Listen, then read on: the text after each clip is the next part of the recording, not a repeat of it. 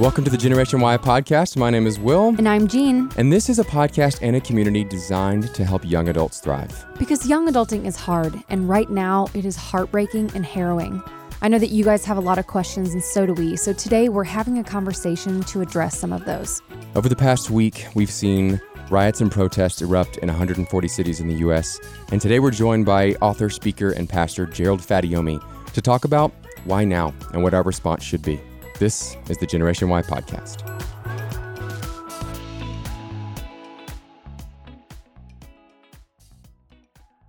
Gerald, welcome to the show. We're so glad you're here with us.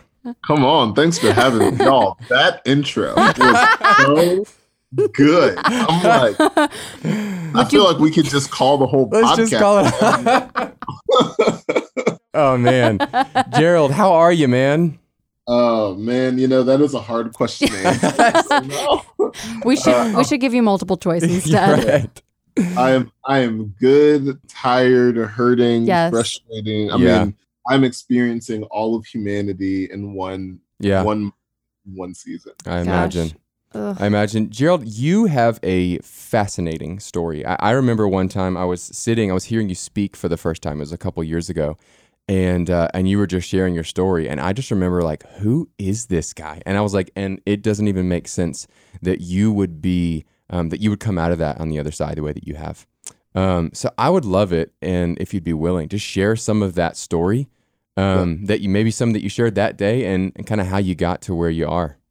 Yeah, yeah, absolutely. Uh, one, thank y'all for having me on. It really is an honor uh, to get to to spend some time with y'all. Uh, I feel like anyone listening should just know that my lens is going to be a Christian lens, whether you believe in Jesus or not. Like that's Yeah. a whole nother conversation for another time. But it's hard for me to tell my story or talk about my truth or talk about the way that I see the world without talking about Jesus as a part of that. So Sure. um, my story is unique. It's difficult. Uh, I grew up in Atlanta. Both of my parents were never married. Um, my dad left in the third grade. My mom is a diagnosed schizophrenic, which led to seasons of homelessness and uh, foster care for me at a young age. Um, my mom eventually, at the age of 16, went to jail for aggravated stalking, um, just not on her medication. Uh, m- by the way, my mom's on her medicine. She has a dual master's degree. She's extremely bright, but when she's not on her medication, um, she has a hard time understanding the realities of the world that we're in.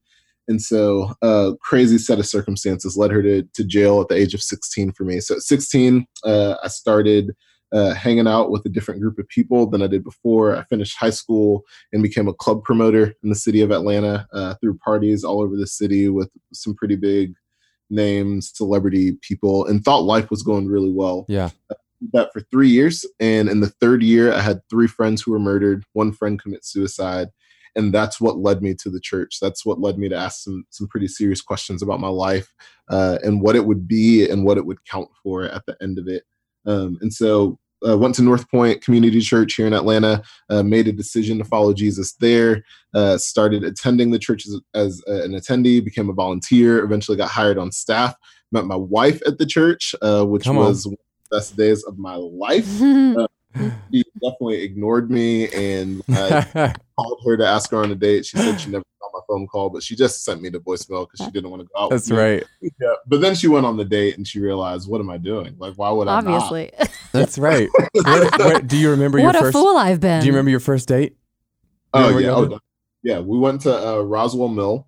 Um, she was so my wife cheered for the Falcons for four years. Uh-huh. She also taught some like fitness uh, classes as well. Um, and so she was teaching a class. She had just finished the class, so she did her hair and makeup, but showed up in like leggings and like like she did not want to go out with me at all. Right. Was, all right, and I'm here. I am with like a button down on, like jeans. boot- Aw. if Oh, you know me at all, you know that like I would rather wear a hoodie, Hat and hoodie, come on. Like, that's it. Like all day. And so I'm like, you know, like trying to put a good foot forward. And so we're at Roswell Mill. She doesn't drink coffee, so I got her a drink from Starbucks, like a tea. And we just sat by the by the waterfall and talked for a while and laughed together and just had an amazing time.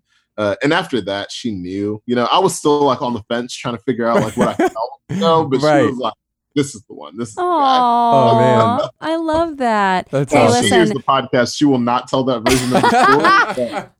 I have the podcast right now. That's well, right. That's and, right. and here's the thing, uh, and I can't speak for all girls, but if we put on any makeup at all, we're we're kind of interested. Oh, okay. Hey, she had you to keep you guessing, though. You know. I love it. I love it. So, So yeah, we, uh, we met at North Point, which was great. Um, got married a year after meeting, so we just knew. Wow. yeah, But then the first year of marriage was really tough. Not in like the traditional sense. People say like the first year of marriage is hard, but they really mean like you're trying to figure each other out, and you still like leave your socks in places that she doesn't Mhm. like. And th- that's that wasn't the hard for us. Like all of that was fine. Um, in the first year of our marriage, my wife's dad took his own life, and um, unexpectedly, and uh, that made for a really really hard season for us. About a month after that happened, my mom went back to jail. And so Oh my my wife's first time meeting my mom was me bailing my mom out of jail. Wow. Um, Wow. so yeah, so that made for a really hard first year, um, but it bonded us together in a really unique way, um, and we're better for it. And then as of recent, we had identical twin baby girls. That's They're right. amazing. so Uh, gorgeous. Yeah, They are they are too pretty for their own good, to be honest. that's right. They they really are, and they are going so fast. Yeah. Hey, Can we just put them on? That would be great. If we can.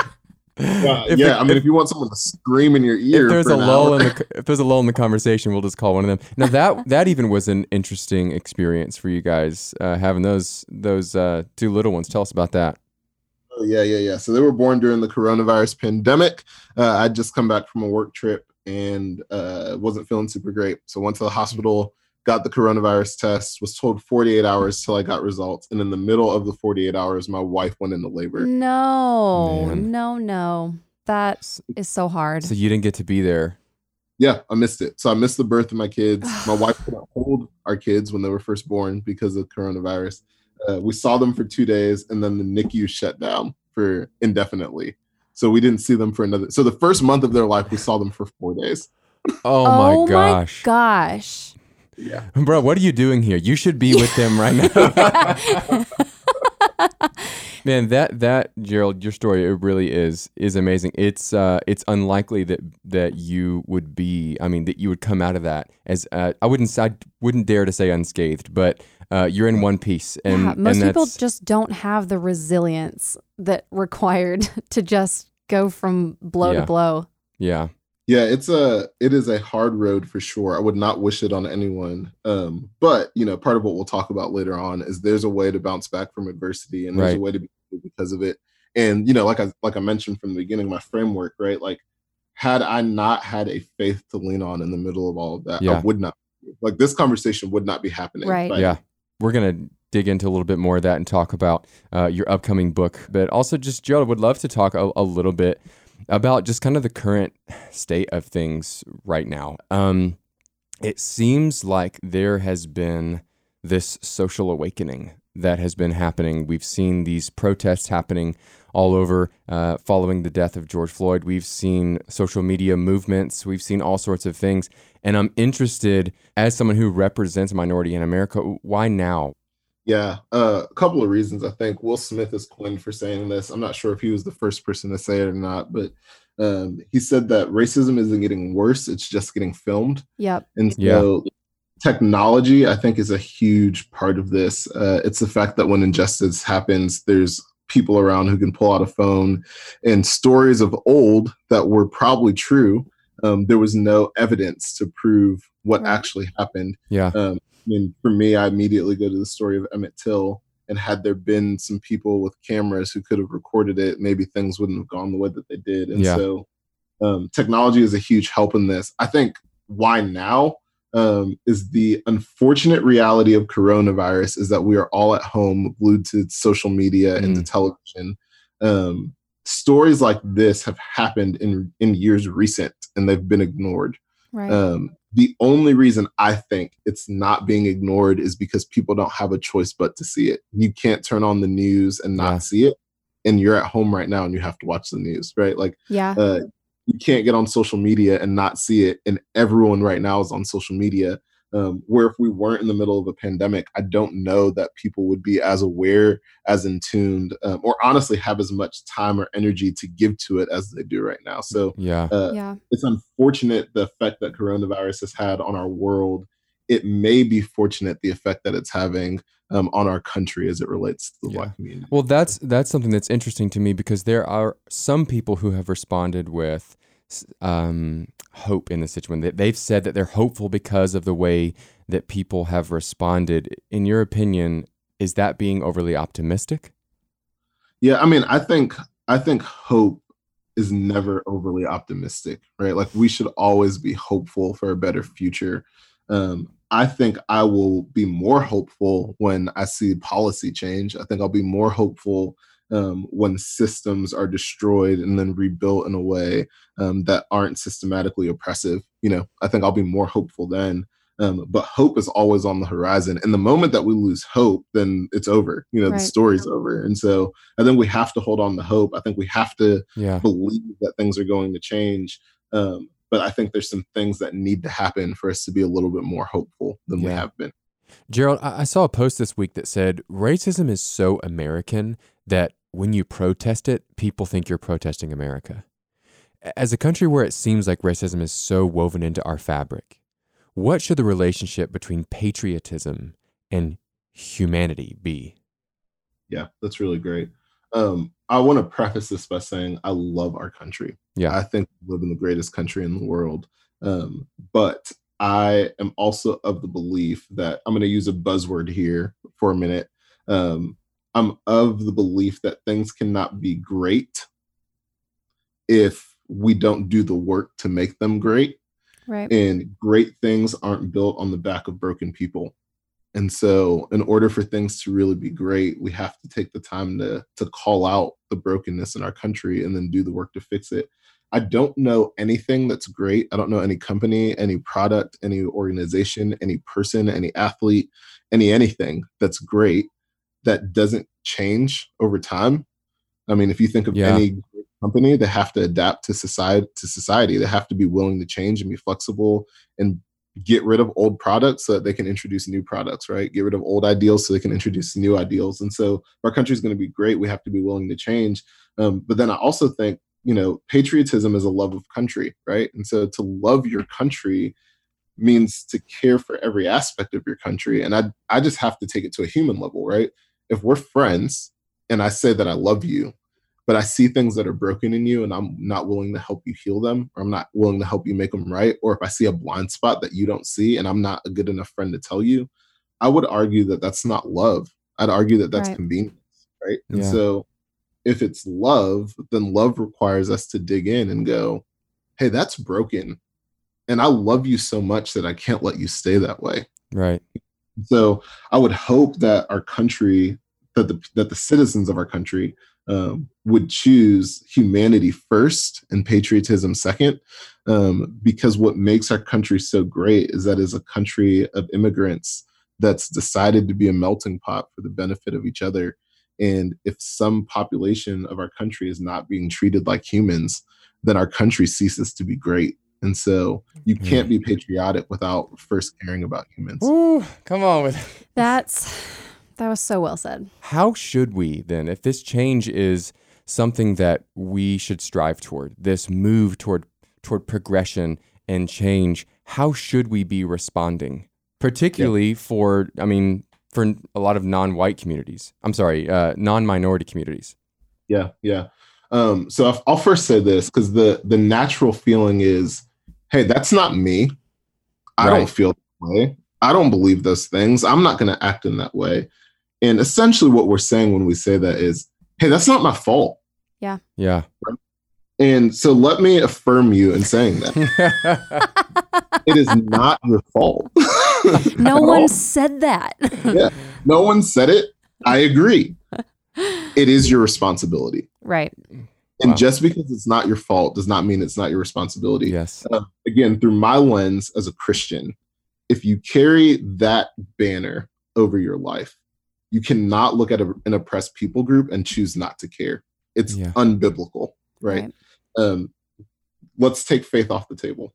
As an American, you cannot value the benefit of America while other people are devalued in the country. Mm-hmm. You have a responsibility, right? Let's take American off the table. As a human, if you wouldn't want someone to do it to you, then it shouldn't be okay with it being done to someone else, right? So, regardless of what label you put on yourself, responsibility is not absolved, Mhm. right? It's not your fault. It is your responsibility. Right. The second you decide that that's true, it changes your response. I don't have to tell you how you should respond. If you decide it's your responsibility, then you're going to respond as such, and our country will look different. If more people just decided, I will be responsible for what happens in this country, regardless of whether or not it was my fault, everything changes in a moment. But before that can happen, it starts with us looking in the mirror and seeing our own brokenness and realizing that the brokenness is the brokenness in our country is just a result of broken people, Yes. right? And so we have to go on a journey towards wholeness. We have to go on a journey towards wellness um, so that we can see when we're in the wrong and so that we can see other people's humanity. And when we fix our brokenness, then we can slowly start to fix the brokenness in, in our Yeah. world as well. Yes. I think that there is this fear, um, especially for white people, that sometimes it seems that white people are more afraid of being called racist than actually being racist. Mhm. Um, and that by acknowledging that they have been racist, that they are admitting that they have no goodness. Yeah, yeah. I mean, I think I think the essence of racism is pride, right? Like that's Yes. that's what it boils down to. If you are racist, it's because you're so proud that you think you're better than another race just because of the color of your skin, right? If you refuse to acknowledge your prejudice, it's because you're too proud to be wrong, right? Right. And so, Mhm. second, we deal with pride, we've dealt with the root of racism. right. And if we can change pride to humility and go, hey, I'm not going to think so much about me, right? Like humility isn't thinking of yourself le- less, or it's humility isn't thinking less of yourself, it's thinking of yourself less, right? Right. Right. And so you don't have to be a bad person, but you do have to take your eyes off of you. And Mhm. if you'll take your eyes off of you and realize there's things to be learned from people of other races, maybe I didn't have all of this right. Um, there's areas and spaces that I can grow, and you uh, replace pride with humility. You immediately start working at the root of racism. Right. It's pride that's the issue. You know? Yeah, and it seems like there are two types of racist people, right? So one is people who are overtly racist and are open about it. And then the other is sort of this group of people who are unintentionally racist, who have underlying prejudices because of their privilege, but they're unwilling to admit that they have those prejudices. And I would dare say that that second group is more dangerous because it lets those prejudices go unchecked. So can I can I give people a question to help them identify if they Yeah. have racism? Please do. racism or not. Ask yourself this question, and then also ask ask this question about your parents, right? Um, if if your son or daughter, so if you don't have kids, just imagine you did, brought home a black boyfriend or girlfriend, what's your gut reaction? And if there is one, there's probably some racism in you that you need to work through. Yeah. If your parents would have an issue with you coming home with a black boyfriend and girlfriend, there's some racism in there. Mhm. And what we like to say is, no, no, no, they're not racist. It's just the way they grew up. Right. The way they grew up is racist. so they grew up racist. right. So Oh my gosh, Uh, it's so simple. It's so simple when you put it like that. But man, we our little tiny feelings, like we just get so caught up in them and so concerned with tiny oh our little feelings. Like like we're so afraid to look inside and be like, oh, it's really murky in there. Oh, I'm a person. Oh, I fell I fell into a way of being and I'm not proud of it. Like right. I this is the thing about doing the work that's literally like yes, it might mean dismantling the identity you thought you had in order to look inside and see these things, but what are you even here for? What why are you Right. what are you doing with your time on this earth if you don't want to examine anything about Yeah. yourself and it's going to come to the detriment of other people. Yeah, if you're not looking like- like you, I saw you mentioned uh, earlier, like everything that it, that is good and great, it progresses and it grows and it changes, and that is true with human evolution too. Our evolutionary change um, throughout our life. Like I'm not the person that I was five years ago. I'm Yeah. not the person that I'm going to be five years from now, and I'm looking forward at that person five years from now, and I hope that he's different.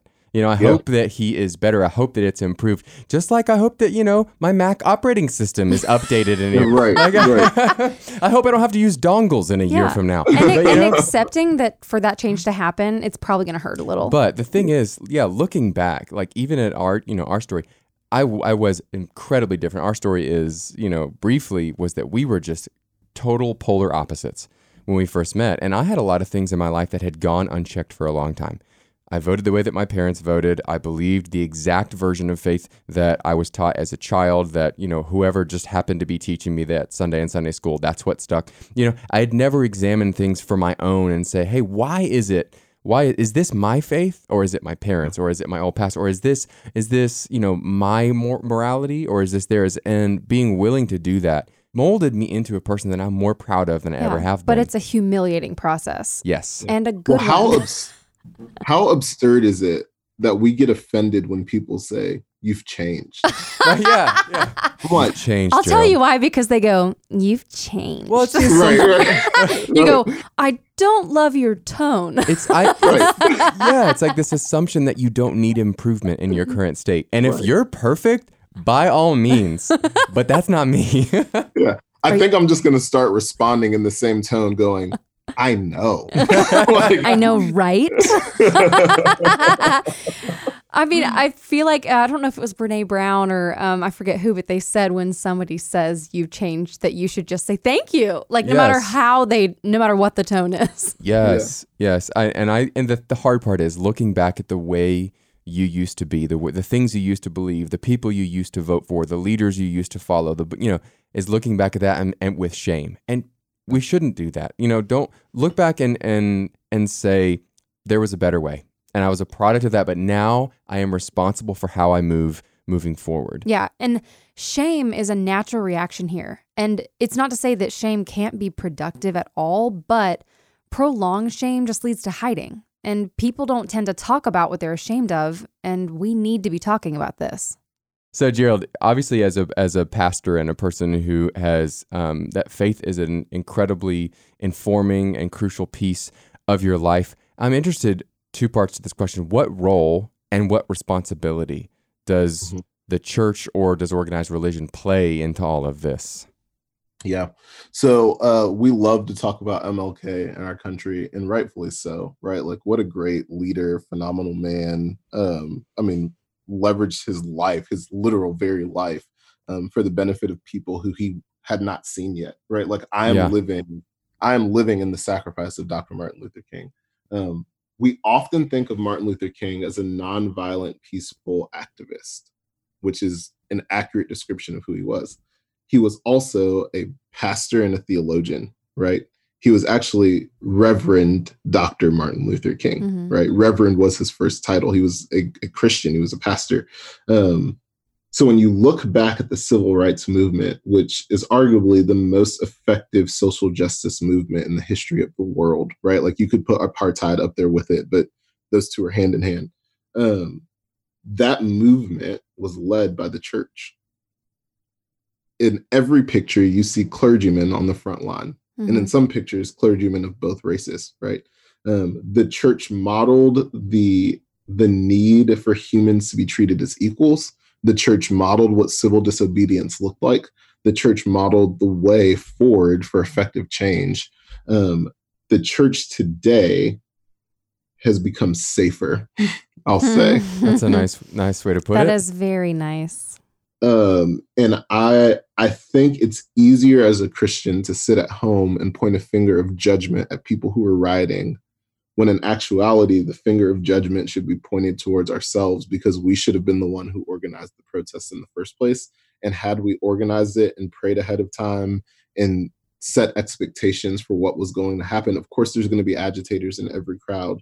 Um, but the the narrative would probably look a little bit different had the church been leading the way. And so um, that's what I think. I think the church should be on the forefront of this. We, if we believe um, that we have all been created equal in the image of God, then we should put our time, resources, talent, staff, everything that we have towards making sure that that narrative remains true.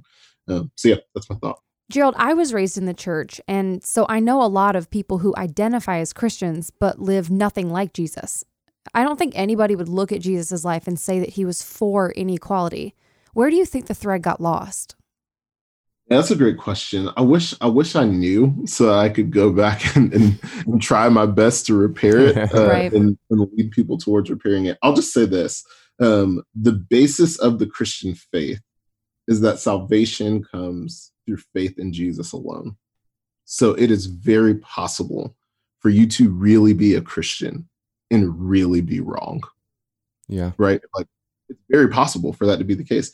I am a Christian. I am wrong in a lot of areas of my life that honestly I may not even know that I'm wrong in right now. And that's the job of the Holy Spirit is to convict me and to show me the areas that I need to change and that my heart needs to change. And then I have to make the decision, even with conviction, to repent, which repent is like a super churchy word. So if you're listening, you're like, whoa, where are we going right now? Yeah.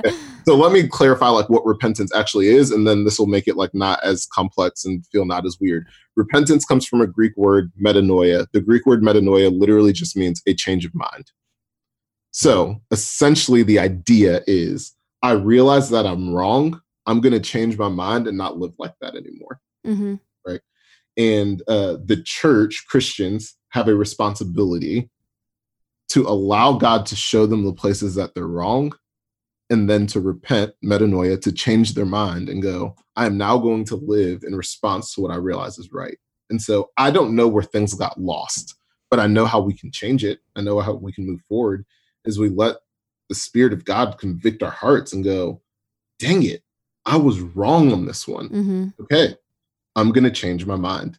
And from this day forward, I'm going to live different. I mean, it's what you were just saying. We don't have to look back with shame. We can look forward into a glorious future, knowing that that our past is the past and there's there are better days ahead hmm but the days don't get better ahead if we're not willing to change on the way there Yeah. Absolutely. I don't know if there is an answer to this question, but what changes first, your heart or your mind? huh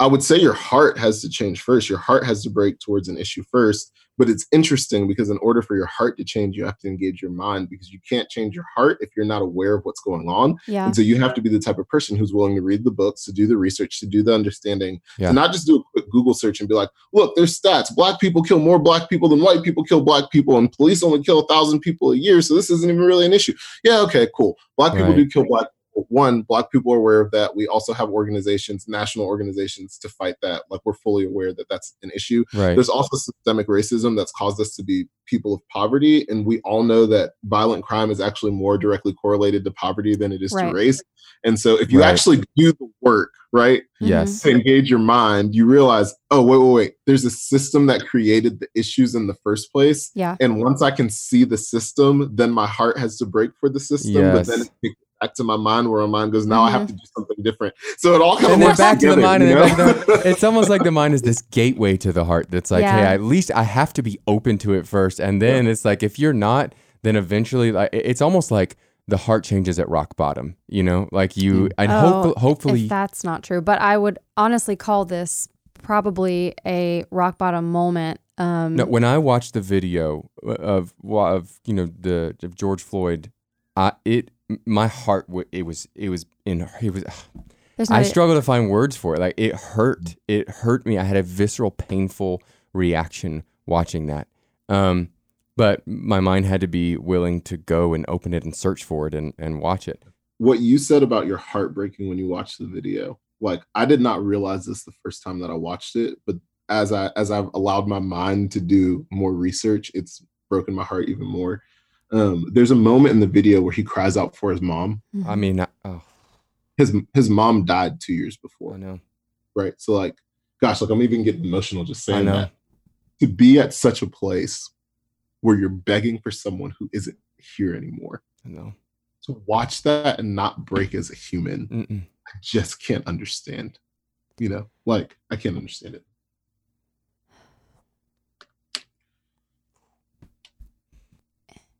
I don't think that human beings were ever supposed to like witness or experience that kind of violence. It's like our hearts don't know what to do with that. Yeah. I think the heart is an incredibly powerful motivator. I mean, you would do things for love. Like you've, I mean, the movie Taken comes to mind, where this guy's, you know, his daughter's taken and he loves her and he would go to the ends of the earth to do anything necessary to protect him. We would do anything for things that we love. What if we loved our neighbor? What Yeah. if we actually did and the, and let our heart be the motivator that it should be? Uh, uh, well, I want to get onto your book, uh, Gerald, but before we do, I've got one more question just on this. Do you feel like this change is a change that's going to come from a massive policy shift, or is this a one by one heart change conversation after conversation? Uh, it depends on what you're asking is going to change. Is I, racism in America going to change because of a policy shift? Absolutely not. That's a one by one by one. And I don't think anyone will be alive to see that happen. I think that'll be in a new reality that we see uh, hate not exist, right? Mm-hmm. So yeah. I'm not, I'm not holding my breath on that. I am hoping that the people in my direct sphere, one by one, will begin to change. Yeah, uh, can't I can't be hopeful that uh, that will happen for every person in all of humanity before the world ends. I just can't see that happening. Um, I think in terms of systemic racism, that can change with policy shifts. And I, I think of the civil rights movement and the desegregation of buses and schools and the reality that there are still people today who would prefer things to be segregated their hearts have not changed. Mm-mm. And I will be candid, most pastors would not say this, especially not in a public forum, but I'm just going to say it because it's how I feel right now. I don't really care if their heart changes because the policy changed and there's nothing they can do about it. Mm. And so my girls, my twin girls, will have an equal education to their white counterparts because a policy change that made that possible, yeah. regardless of the hearts of the people who may be parenting the other kids who are going to the school. And so for me, do I pray daily that the hearts of people will change? Yes. But I fight vigorously for policy to change because if policy can change, your heart can move slower. But if policy doesn't change, your broken heart is killing people who look like me. And I can't allow that to happen anymore. Hmm. I, Jared, we appreciate, thank you for being vulnerable with us and being candid there. And I want to get on to, um, to what you're doing now. And you have, you always have been a mover and a shaker. I feel like every time I look at your Instagram, you're creating something new. You're fighting for a new group of people. Um, it's incredibly inspiring and admirable. You just wrote a book called When Life Gives You Lemons, uh, a book for navigating seasons of adversity. Would you tell us about that? Yeah. You know, I mentioned earlier in the episode, like all of the adversity that I've faced in my life. Most of my life, I haven't handled it well. Um, as of recent, though, I've learned some things that have helped me navigate the seasons better. You know, one of the, the things that I hate that people say is that time heals all. Y'all, y'all know that expression. Oh, yeah. Sure. Um, that is a load of crap. That's time doesn't yeah. heal anything no. at all. Like, and we all know that. We know people who have held grudges their entire life and then they die and they're like, crap, I wish I would have had that conversation. Yes. And the time didn't heal anything in that scenario. Time doesn't heal anything at all. What what heals is change over time. Yeah. Right. So I say that, let's pull that that analogy over to adversity. Adversity in and of itself is not going to grow you, right? We've seen other people go through really hard things and become worse because of the adversity that they're facing. Mm-hmm. However, if you do the work and in the context of the book if you slow down and ask the right questions adversity can actually be the greatest tool for growth right? My friend marquise cox um, he says it like this. He says sometimes the biggest wrench in your plans is the greatest tool for god to use. And so yeah. if we'll slow down for long enough the adversity that we face if we ask the right questions and if we'll lean in the right ways and if we'll do the work it actually helps grow us into a more mature and complete person. And so that's the concept of the book. Hey, here are three questions that if you'll slow down and ask, you can get the most out of the adversity that comes yeah. your way. Uh, can you give us a Generation Y sneak peek of those three questions, or, or do they have to read the book for those? I will give you question number one. Oh, okay. okay. All right. 33%. Here we go. Come on. So the first question is what's in my control? Uh, so I use this this illustration um, I heard a pastor named Ben Stuart give this illustration. He was actually quoting a Marine um, who talked about what's called the circle of control. Um, so if you close your eyes, just imagine there's two circles, right? There's an exterior circle and an interior circle. The exterior circle, let's just paint it yellow, lemons, you know? Uh, sure. let's label that exterior circle the circle of concern, right? Then in the interior circle, you have a white circle. Let's label that circle the circle of control. When you buy the book, you don't have to imagine it, you can just see it. so you have concern, you have control. In every season of adversity, both of those things are present, right? Um, what we tend to do is live in the circle of concern. This is where Hmm. uh, surface level anxiety lives, right? These are the things that keep me up late at night. These are the things that I don't know what to do about. These are the things that I'm worried may happen or may not happen. Uh, this is these are the feelings that I'm worried they may or may not have about me, right? Like these are all of the things that worry us. When the Marine talked about it, he talked about it in the context of war, right? Um, I could die. I could never see my family again. I could never see my wife again. I could lead our troops in the wrong direction, right? So there's all these things that are concerning us. That's where we like to live what's necessary in order for us to grow and what's necessary in order for us to be more mature, more complete, but honestly, what's necessary for peace in a season of adversity is to learn the habit of releasing our, con- our concerns and moving inward to the circle of control and doing the things that are in our control, right? So Right. the way we practically exercise, or the way we practically um, explain this in the book, there's an exercise at the end of this chapter, chapter three, um, that asks you to write out all of the things that are concerning you right now. Then grab another colored pen and circle all the things that you've written down that are in your control. Okay? Mm. Now what you've done is you've separated control versus concern. So now the things that you've circled, you can actually go and create action steps for Right. and do something practical about So good. all of the things that are left uncircled are things that are concerning you. Uh, as a Christian, my belief is you release those things to God. You go, hey, I can't control these, but you can. hmm I don't know how this is going to work out, but you do. So I'm going to Wow. give these things to you. I'm going to do what's in my control. And as a result, what I end up with is more peace. Now, I want to be very, very clear. This is not my idea. I'm not that smart. These are the words of Apostle Paul in Philippians 4, 6, and 7, right? Do not be anxious about anything, but in everything, by prayer and petition, present your requests to God. And when you do, you get the peace of Christ that'll guard your hearts and mind in Christ Jesus our Lord. So Paul is going, release your anxiety, release your concerns to God, do what's in your control, Yeah. and you will find more peace in seasons of adversity. And so that's the first question: Yeah. is to identify what's in my control, uh, and hopefully that allows us to move forward. Yeah, That's man. so that's so practical and and helpful. And um, Gerald, I would love if you would be willing to speak into this for our for our white listeners, um, as far as uh, control goes. Yeah. Um, what can they do that is actually helpful to channel the the shock and the um, the anger and the outrage and channel it into something that's constructive and helpful? Yeah. Gene, I'm really glad that you asked that question. So after I'd finished, I'd finished writing the book right around the time that the Ahmaud Arbery case happened, and then Breonna Taylor, and then George Floyd, and I really had to wrestle with myself. Uh, these are obvious seasons of adversity, right? Are the three questions that I wrote in the book applicable to what we're going through right now? Because if they're not, then what I wrote is a load of crap, and I Hmm. should not sell it to anyone. Well, we right? only know the first one, so we're really, yeah, yeah. So, so I literally had to process the questions. Okay, so, so what's in my control? Essentially, what you're asking is, how does what's in my control apply to the situation of race? As a white person who, you know, who hasn't been involved particularly with that issue, here's what's in your control: how you use your voice, where you spend your money, how you use your time, the conversations that you have.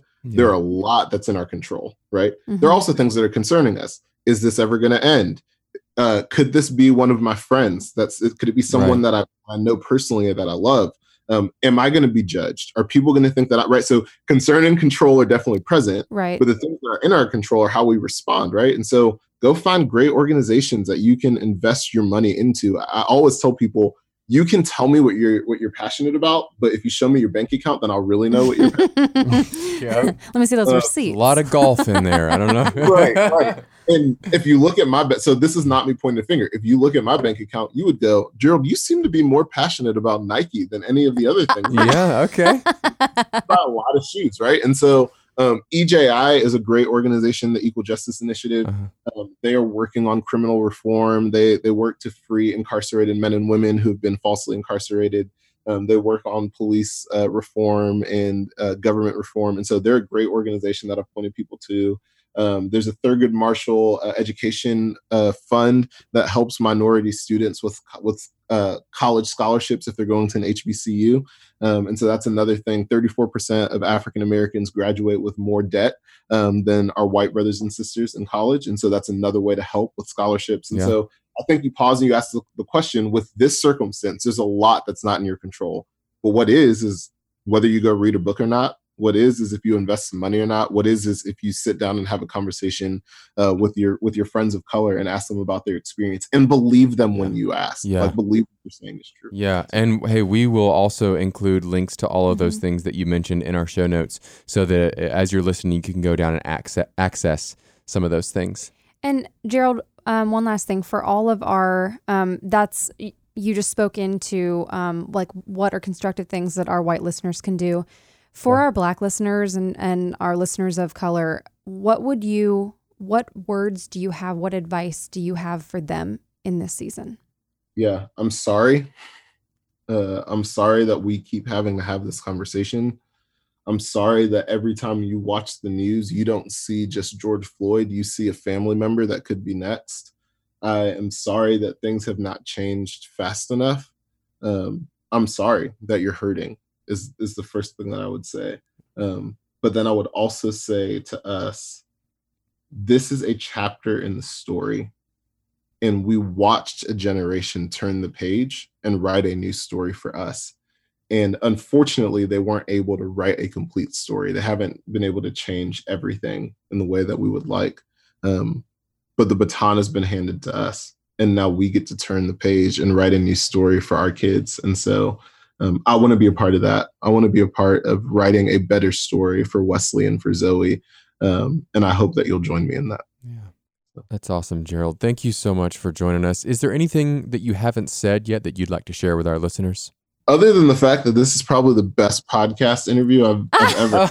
Yay! and for the record, I'm on a podcast tour right now. I've done 35 podcasts in two weeks. Man, Oh my Wow. gosh! we're gonna save this clip and we're gonna and we're gonna. Gerald said with the best. Yeah, listen, he said it's, it's gonna be in our bio. Gerald Fadayomi approved. That's awesome. Um, Gerald, thanks again. And where can our listeners find more of you? Thanks for having me. Uh, if you guys want to get connected to the book or to me, you can just go to thelemonbook.com. Uh, and some resources are available there, and all of my contact is avail- available there as well. The but Book. grateful that y'all would have me on. This is a lot of course. of fun. Absolutely. And we will include um, that link and also a link to follow Gerald on his social media as well. The book is called When Life Gives You Lemons. It's now available on all platforms as of June 15th, and we're going to give away a copy. So all you have to do to get a copy of this book is follow us on our Instagram at Gen Why Podcast. That's G E N W H Y Podcast, and we're going to be doing a giveaway on our Instagram right there. And if you can't wait to win, we are also including a Amazon link in our show notes where you can click on that and it'll take you right to the book. That's right. And make sure you use the link that is in our show notes to do that. Guys, I hope this was helpful for you. I hope it was challenging as well. It was certainly challenging for us. Um, this is humanity at stake, and it's worth the conversation. It's worth being uncomfortable. So wade into the waters. And at the Generation Y podcast, our whole goal is to ask questions and to admit that we don't have all the answers and talk to the people who do. So we're with you in this, and uh, we just we call you to join us in this time of reflection and action. And we can't wait to see you guys next week. But in the meantime, go ahead and subscribe. That will make sure that you don't miss any episodes. And also, leaving us a review will help other people find this show. So we appreciate you guys, and we'll see you back here next week for another episode of the Generation Y podcast.